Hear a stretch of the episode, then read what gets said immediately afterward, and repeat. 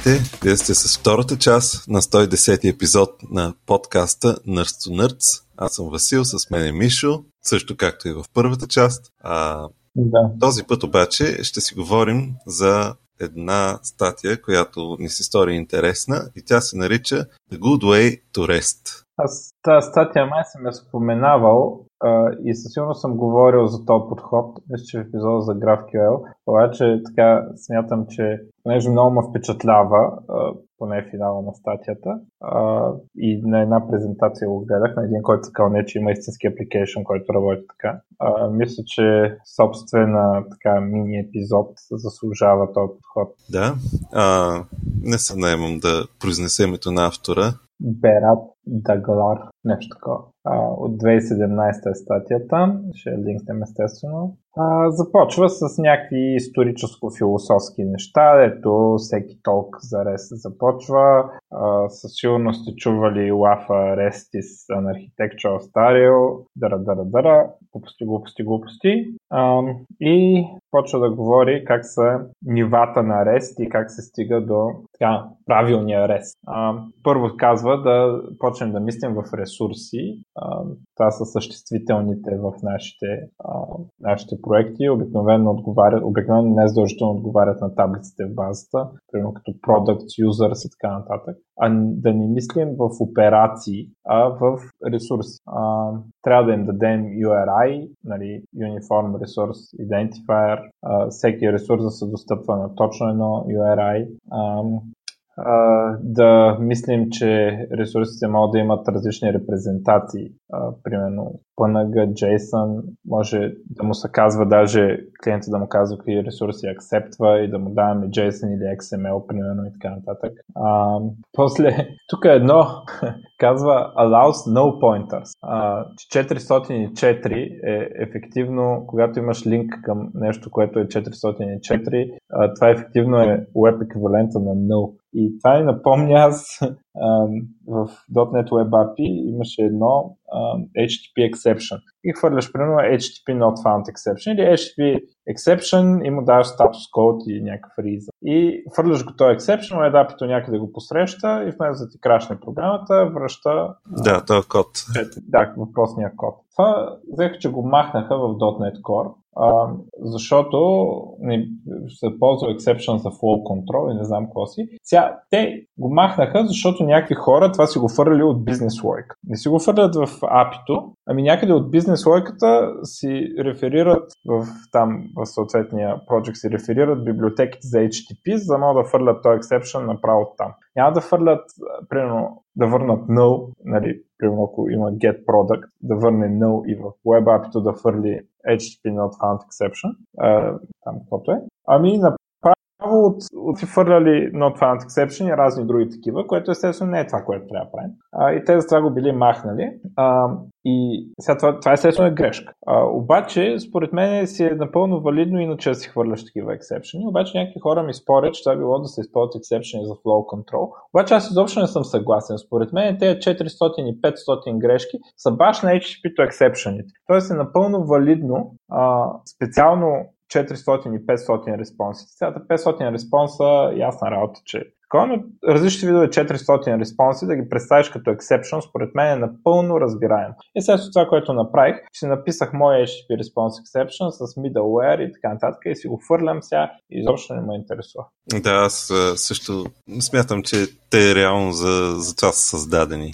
А, да, а, та, той това казва. А, нали, тук обяснява, че това е в основата на веба, а, възможността да, да се правят линкове и да се гледат тези неща. А, говоря за хипермедията, т.е. линковете а, са начина по който а, се образува уеба. Нали, и, и, и той после се връща на това, защо е толкова важно, че имаме линкове. Нали, а, и, и че трябва да даваме повече линкове в нашите REST апита, но той го базира на това, че а, това работи добре, защото уеба е изграден така. Уеба е изграден от тези линкове. И а, вместо ние да имаме, примерно, една програма и, и да, като, каквато е браузър, нали, да я апдейтваме, за да виждаме новата версия на страницата, посредством промяната на тези линкове в самата страница, а, не се променя програмата, която а, ние виждаме, като цъкаме книга игра надално дясно през web. А, но браузъра не знае предварително какви линкове ще има. Той използва линковете за да нарисува интерфейса и да,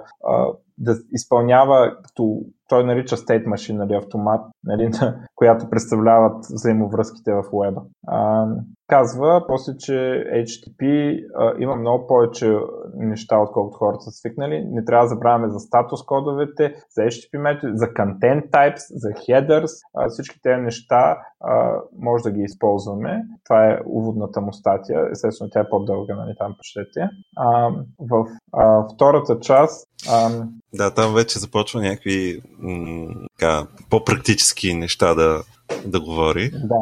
А... Първото, което съветва е да започнем да, да използваме Domain Driven Design. Е, е. Добре. Що не?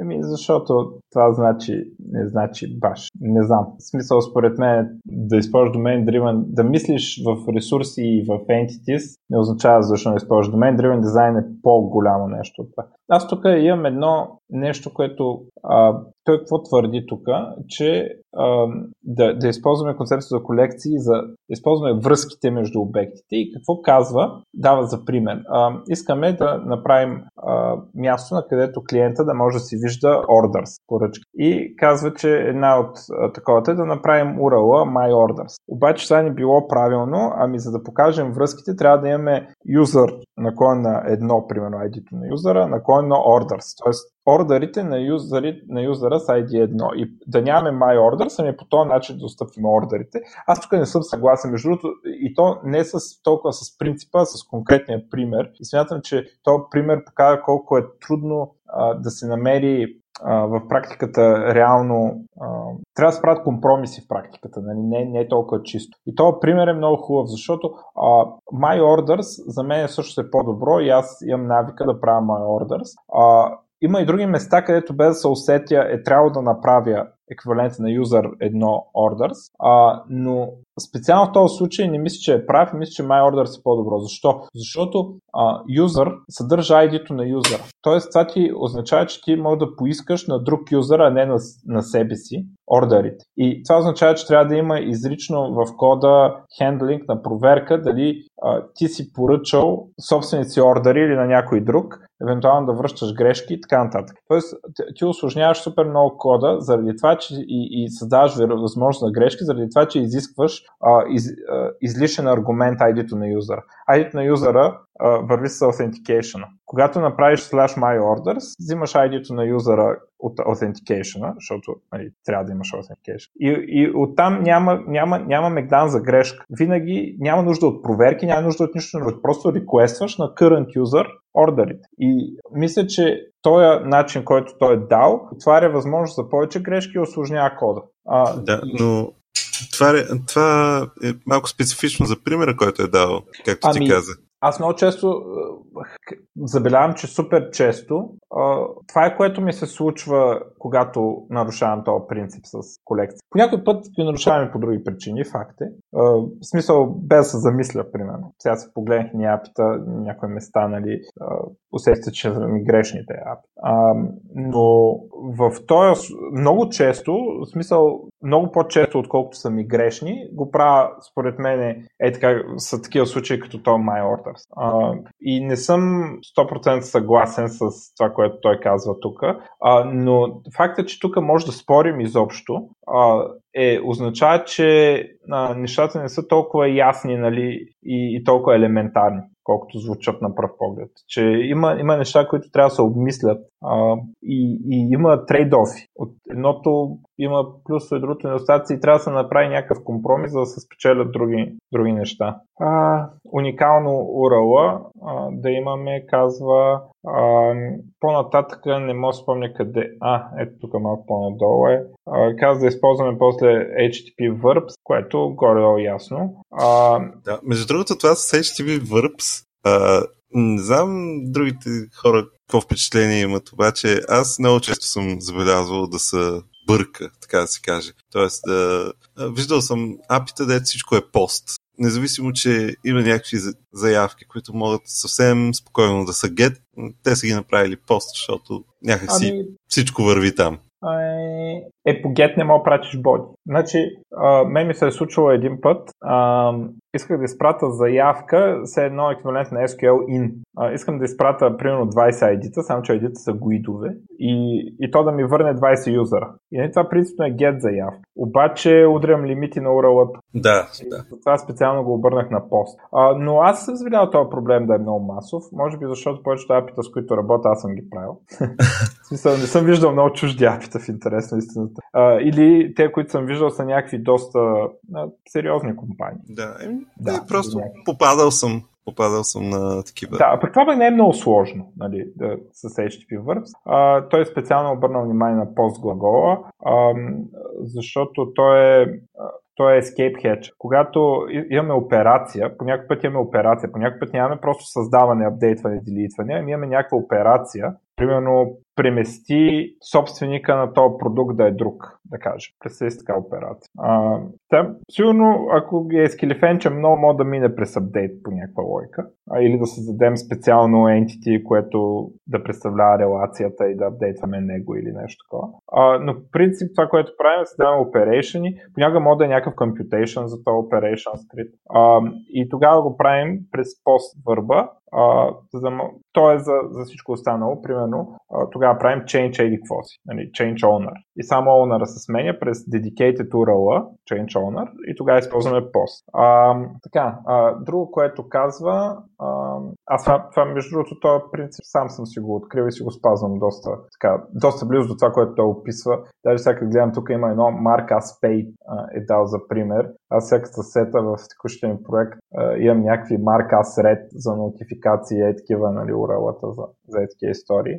А, споменава другите върбове като head options patch а, и казва научете ги знаете кога ги използвате. Сега, моето тук мнение е, че пач никога не трябва да се използва. Който, който използва пач е буклук и това е, той е причината да не може да имаме хубави неща. Аз се радвам, че...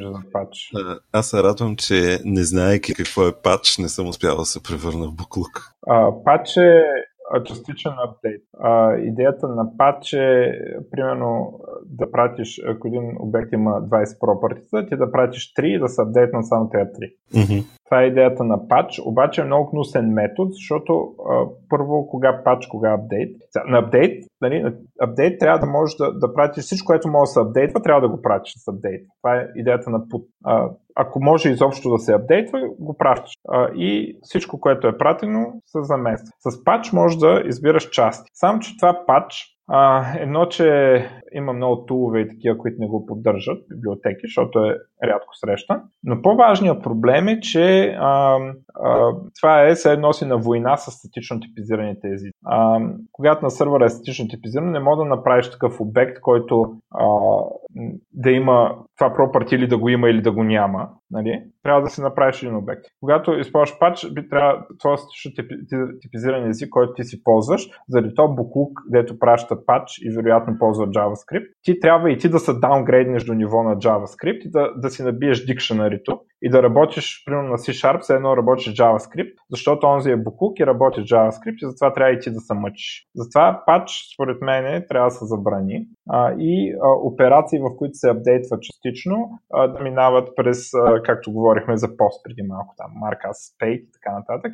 Или в другия случай просто си прати целият обект. Семи го целия, промени му, които искаш пропъртите и му ги върни същите пропъртите обратно и променените. пач е зло и трябва да се престане с този пат. Не използвайте пач.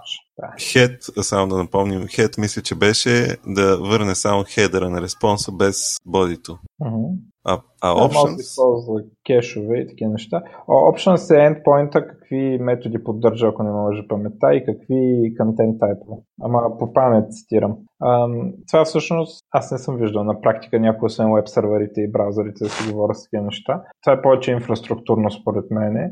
не съм работил на, в код с options. А, аз изпълням, че head специално съм го ползвал за един вид health checking да, да, хет е полезен. Да. За кешове може да се използва. Да. А, казва после да имаме силни конвенции за URL-ите и дава трите, които четирито, които има, има смисъл да имаш и реално други не ти трябват. Едното е ресурс entity name, post get, put, не знам какво си. А, а всъщност само post и get. След, след това е ресурс entity name, instant ID. Това е примерно products наклон на едно. А, там а, правиш, може да правиш get, за да вземеш конкретен продукт, докато ако нямаш ID, взимаш всички продукти. А, може да правиш update и delete през това такова. А, за поста няма ID, защото поста е създаване на нов такова, още ID не съществува. А, другото а, за relation там какво правим? product или orders или айде, user наклон на едно, наклон на orders. А, това е за relationите. И когато искаш да знам, на продукта коментарите, го прекарваш през такова ресурс ID колекция, нали, relation. А, и другото са екшените, като екшените ги обсъждахме преди малко. Марка Spade и такива неща. А, и каза, че други формати реално не ти трябват. Нали, това е конвенцията, друго не ти трябва, няма смисъл от друго. А, аз няколко пъти съм го нарушавал това, сега не мога сета. В смисъл, че съм имал акшени с 200, защото имах две версии някакви, ама защо го направих, не мога се сета сега. А, не мога сета къде, обаче не се върти в главата, че съм правил нещо, което има повече, а, може би relation action, може би съм правил, не знам. А, казва, да, пример, кое е грешно и, и се случва. А, post, post ID, comment, comment ID. Тоест от на поста коментарите, вземи коментара с ID еди кое си, което е безсмислено, защото ако имаш ID на коментара, директно можеш да го поискаш коментари. Ага. А, с по-просто урала. виждал съм други хора да се дънят така. Аз лично май така, такова накване не съм правил, но съм налагал ми се да работя с апита, дето съм ги псувал, че са ги направили така. Добре, а, той, той какво казва? Да, да не може да използваме пост-пост ID, comment, comment ID? Да, да, не, да няма такова URL. Защото това реално означава, че то Command ID се достъпва на две различни URL. Ага. Което е безсмислено, като имаш Command ID. И между другото, аз бих казал, че този аргумент е много подобен на аргумент, който има горе. Това пост ID е излишно, защото ти като имаш Command ID-то, само възможност за грешка отваряш. Същото е като с ордерите горе. Да, да, точно. Така да обсъдихме го това. Следващата стъпка, uh, use links, това какво се има предвид? Аз много не го разбрах. А, ами има се предвид да... Сега това е малко спорна работа според мене. А, да се... Когато върнеш нещо, а, да връщаш и линкове с него. Например, ако върнеш юзър, да върнеш част от юзър обекта да е url релативното URL, на което се достъпва юзър. Сега, това е малко спорна работа. А, от една страна, да, а, имаш сега чак на, на self-links малко ми е странно да се връщат, но а, по-надолу има повече лойка, защото ти имаш ID-то. Юзър, като си върне ID-то, по конвенция може да образуваш къде се намира юзър. А, обаче, по-надолу има интересни неща. А, например, а, ако вземеш колекция, а, може да върнеш, примерно, първите 10 елемента и да заедно с тях да върнеш и линк за втория пейдж. Сега, ти този линк може да го образуваш по някаква конвенция, но той каза, че е добра практика и да го връщаме. А, и а, това според мен е доста, и според мен е прав а, и може да се връща тези линкове, защото тези линкове в някой момент могат да станат сложни и да придобият а, много допълнителни фичъри, а, и, и може би не, после, накрая, като остане, нали, че клиента може сам да се ориентира по тези линкове, а, може да станат такива линкове, дето конвенцията още да я няма в клиента. А като, като връщаме и линковете от сървъра, управляваме къде може да се иде след това. Пейджинга е класически пример, да върнеш следващото такова. А, когато имаш релации, а, не, примерно юзера, може да има orders. А, може да върнем линк, че юзера има orders на еди кое си урала. Разбираш ли? Да. А, а, може да си добавиш action линковете. Правиш request към юзера, а, отдолу има, че съществува линк. Ако искаш да маркираш като прочетено, например, пост към марка Thread. Ако искаш някакви други там екшени, които се поддържат, списък с екшените. това това никъде не съм го виждал, между другото. А, ами то това и, то и аз съм го виждал, ама си мечтава да го видя. А, и както казах, виждал съм един деца кълне, че има такъв апликейшн. Така, естествено, линкове да са релативни, казва. А, да използваме статус кодове, ама други, не само 404. Аз, примерно, един от любимите ми статус кодове а, е 409 а, HTTP, че момент HTTP статус код. 409 ли беше или 7? А, 409 е конфликт, да, значи е 409. И в моите приложения, които са SPA, а, или дори да не са SPA, а, дори да клиента да е мобилно приложение или нещо такова, а, аз в, в API се оговаряме с другия девелопър по конвенция 409, което е конфликт, което е един статус код, който е много особен и а, по принцип описанието му е нещо като ам, примерно когато нарушиш а, foreign key в база. Това би било конфликт. Примерно а, искаш да, да промениш ID-то на категорията на 5, обаче няма в база така категория с ID 5. Разбираш? На продукта. Примерно продукта му обдеш категория. Тогава правилният статус код е конфликт за тази ситуация. А, и обаче ние как, как, каква конвенция предприехме? А, да използваме, понеже оригинално се сблъскваме с проблема точно заради подобен конфликт. А, и а, приехме конвенция, ако се върне 409, специално 409, каквото съобщение пристигне от сървъра, се дисплейва в error прозорче. Mm-hmm. И, и така сървъра драйва ерари, такива, които а, а, са някакви такива те, ерари от бизнес логика, които трябва юзера да види. И, и конвенцията ми е, когато искам юзера да вижда грешка, нали, която сървъра да върне грешка, обаче не да е general error, нали, не да е скрита от юзера, не е с технически детайли, а грешка, която съобщението искам да го види потребителя, го връщам през 409. А, който е, той е малко абюз, ама не е много абюз. В смисъл, доста подходящ статус код е за такава ситуация. Mm-hmm.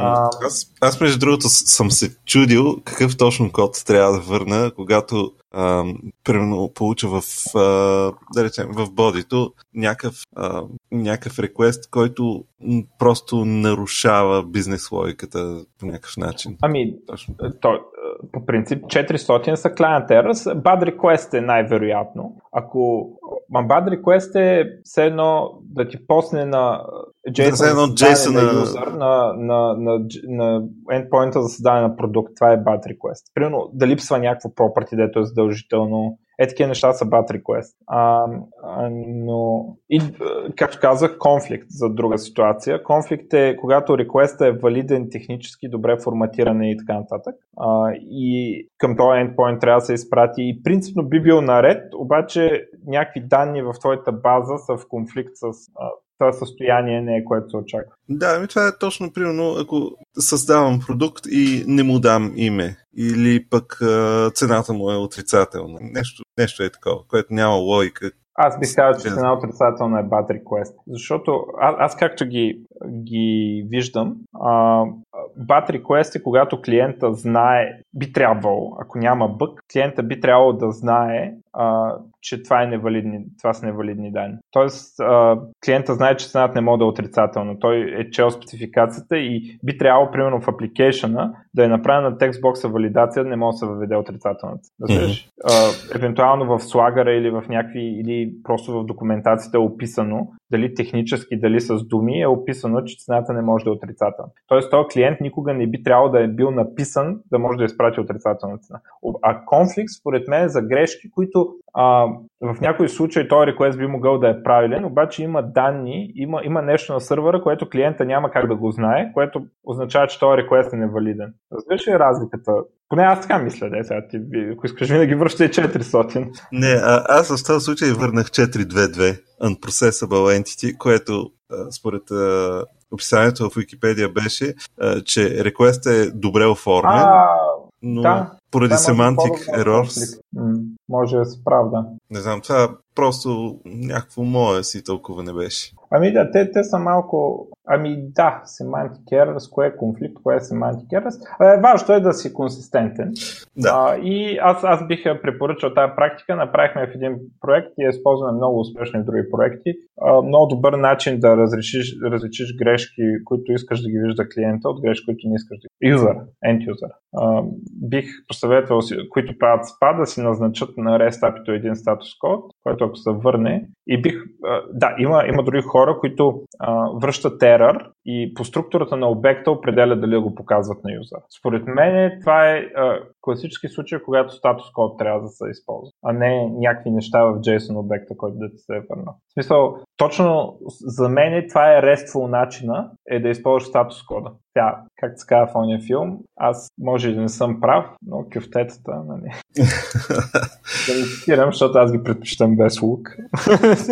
как кюфтета без лук, бе? В филма е, нали, аз сега може и да не съм прав, обаче в кюфтетата трябва да има лук или нещо, някакво така беше реплика. Аз предпочитам без лук. Съжалявам, затова, затова не обичам тази така.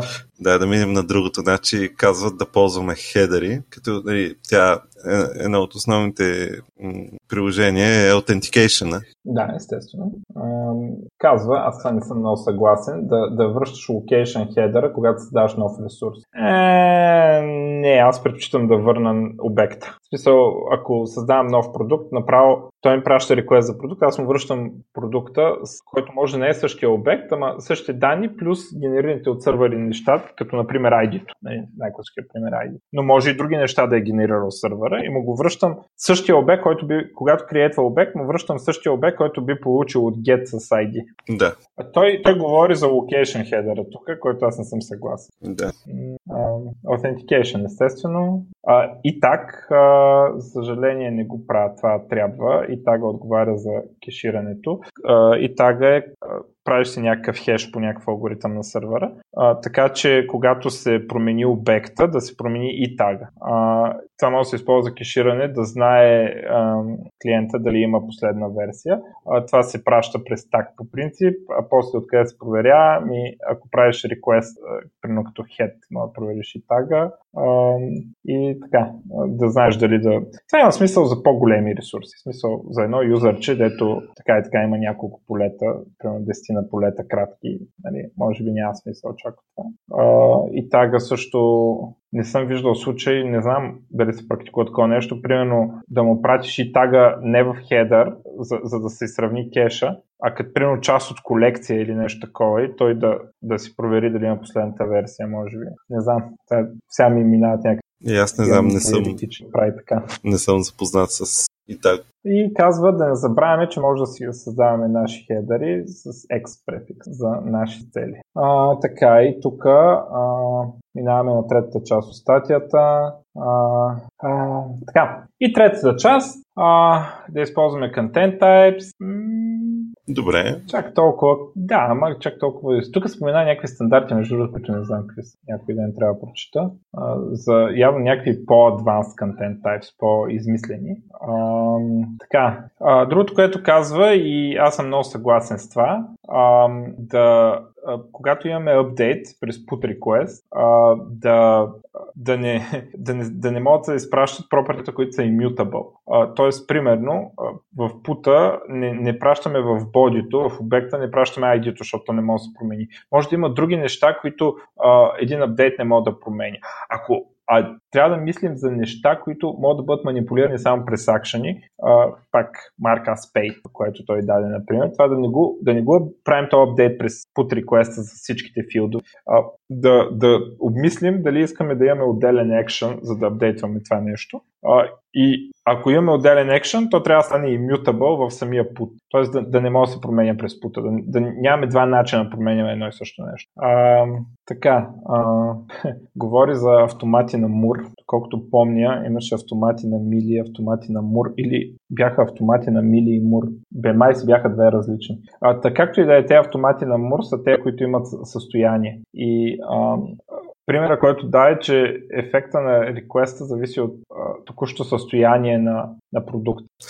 Това малко, малко така го е описал, че мен ми идва твърде абстрактно. Честно казвам, не мога да, да разбера какво а, иска да каже. Абе, от една страна да, а, от друга това е малко конфликт а, с... Бе, не е в конфликт, ако да е в конфликт. А, той на друго място казва, че а, примерно делита и пута и така нататък трябва да сти, как беше тази дума, инде, инде, а, индепотент, индепотентни или нещо е такова, не искам да казвам повече, а, коя, то, това означава, че когато се изпълни два пъти една и съща заявка, примерно като направиш два пъти delete, ти дава грешка. В смисъл, ако айтема вече е делитнат, не го делитваш пак. Тоест не, не дава грешка, ами няма айтъм, добре, мълчим. Да. В смисъл, приемаме request silent. А, Следващото, което казва е don't delete. И вика, няма предвид да не правиш hard delete в базата. Имам предвид да не, да не може от апито да се delete. А, да, да, да не мога да... Добре, Пит, като цяло не е лоша идея, но GDPR. А, Това е писано преди GDPR. Еми, 2017 година не е имало GDPR така е, сега трябва да има GDPR и трябва да може да се делитва. А, и сега, тук цялата статия се върти, за да се стигне до това use HTOAS, uh, H-A-T-E-O-A-S, което означава Hypermedia as the engine of the application state. Какво означава това? Означава апито да ти върне достатъчно информация, че да може клиента да разбере какви са възможните екшени и а, на къде може да се продължи реално от този ресурс, който току-що е достъпил от тази операция, която е изпълнена. А, сега аз тук по-надолу говоря за колекциите, как да представяш филтрирането, а, ордеринга, пейджинга и така нататък, как да правиш ефективно include, т.е. примерно дай ми юзера заедно с неговите ордери нали, и така нататък. Говори за конвенции, после говори за и тага пак, а, казва да си вършенваме апито. Така, тези неща ще ги прочетете. И Васко нещо специално искаш да кажете, защото аз искам да отида в друга посока в статията. Не, давай. Давай. Реално, а, смисъл, според мен те не са много интересни. Тук да. надолу казва да. някакви. А, полезни са, но не са нещо, нещо кой знае какво. А, сега, какво постигаме с тази работа? Постигаме това, че е възможно и хората се кълнат, че са го виждали и са го правили. А, application, който се изгражда интерфейса на базата на това, какво вижда с API. И промяната на API води до промяна на application без application с update. Какво означава това? А, взимаш си ти юзър и понеже си модератор, да кажем, гетваш обекта за юзера, понеже си модератор, а, сървъра ти връща в actions, а, линкове и към екшени, които се казват, че този юзър може да го баннеш, да му редактираш нещо и така нататък. И това означава, че application, като този юзър, може да провери какви акшени има и да нарисува бутони за тези акшени. Mm-hmm. И а, примерно, ако след вместо application да проверява ти дали си модератор, само сървъра ще провери ти дали си модератор. А, няма нужда да се изкарва логика в това. А, в, в приложението няма да има логика, само ще има логика за рисуване на интерфейс. И ам, оттам татък какво може да е? А, може вместо да правим екрани за всяко нещо и да правим какви колекции си има, а, този, а, благодарение на това, може чрез акшените да рисуваме бутони, да гледаме дали има get put post, да, те също да пристигат като информация, да гледаме paging, ако има следваща страница, рисуваш пейджър. Когато юзера го натисне, изпълняваш реквеста към, към въпросния URL, което ти е дадено в предишното. Новото URL ти да, може да, да се включат линкове бак, може да се направи дори къде да се върнеш и така нататък. И може, а, освен началния екран на application, всички други неща да бъдат изградени, всички други екрани да бъдат изградени автоматично на база на това, какво е върнал сървъра. Това позволява та нирвана, при която ти можеш да промениш нещо по апито и клиентите ти автоматично да бъдат апдейтни. И, и те да, примерно, мобилния application за Android, да кажем, да почне да му се появи нов бутон, за който, когато е писан application, изобщо не е било ясно, че ще съществува такова действие, че ще изисква някакви permission и така нататък. Направо връща се, вижда се какви акшени може, може да изпълни, application рисува бутон. А, рисува нали, там на друга дека може да се ходи, когато ти върне колекция от My Orders в user обекта, тази колекция си идва, да кажем, с url в тях, нали, примерно. И, и като се цъкне на един от ордерите, фактът, примерно, че има URL, нали, ето за това може да се използва URL, което аз казах, че не трябва да е така, но примерно ако стигнем до нирваната, ако има URL, то обект го правиш кликабъл. Ако няма URL, той пак си има ID, обаче седи само там. И така може да изградим application. Верно, особен тип application, такъв data entry, form over data и така нататък, което пък са доста често срещани application, който application, без да се апдейтва клиента, да може да апдейтваме. И сега, ако се замислиш защо това нещо е толкова свързано с REST, защото това е начинът по който работи уеба. Както казахме, когато коментирахме първата част от статията му, уеба, когато някой пусне нова страница, не си сваляш нов браузър. Да.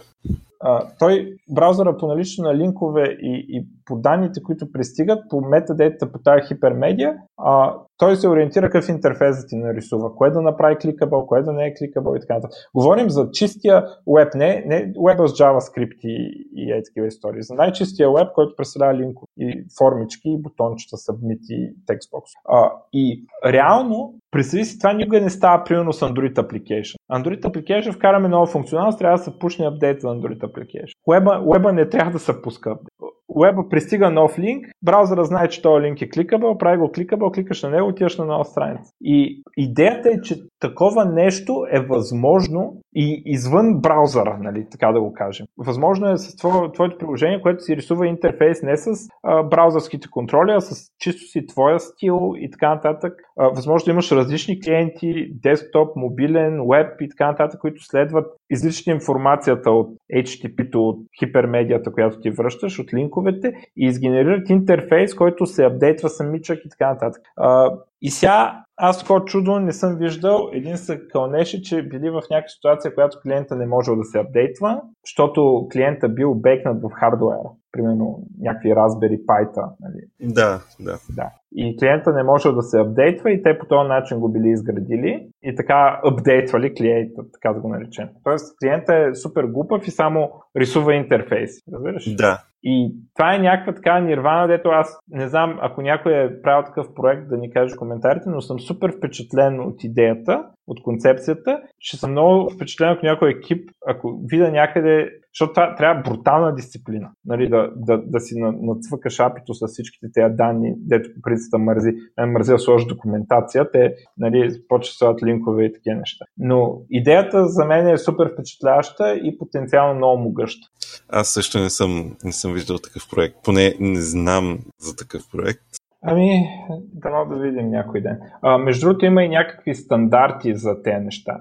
Почва да се появяват. Не съм, не съм чел по таковато, но има, има стандарти за това, което би могло да, ако има един достатъчно такъв разписан стандарт, а, би могло да се как да изглеждат, как да изглежда тая метаинформация, тая хипермедия, която се закача към респонса. Ако това се стандартизира, това би отворило възможността да има стандартен клиент. Тоест ти не правиш клиент, разбираш? В смисъл, правиш само апито и кажеш искам Android App и слагаш си твоя брандинг и взимаш готовия клиент, който изгенерира интерфейс. Та, затова толкова ми е, затова в някой епизод съм го споменавал това, а, защото ми е концепция, която много ми е така, откакто гледах аз първо гледах една лекция и после тази статия няколко месеца по-късно излезе да си спомням. На, на някаква конференция гледах някаква, дето ти казвам, че този човек се кълнеше, че има ли такова приложение. И от тогава ми е в главата и всеки път, като правя REST сервис, нали, е, дали ще може такова да е някакво. Все пак това си има, има си някакви особености.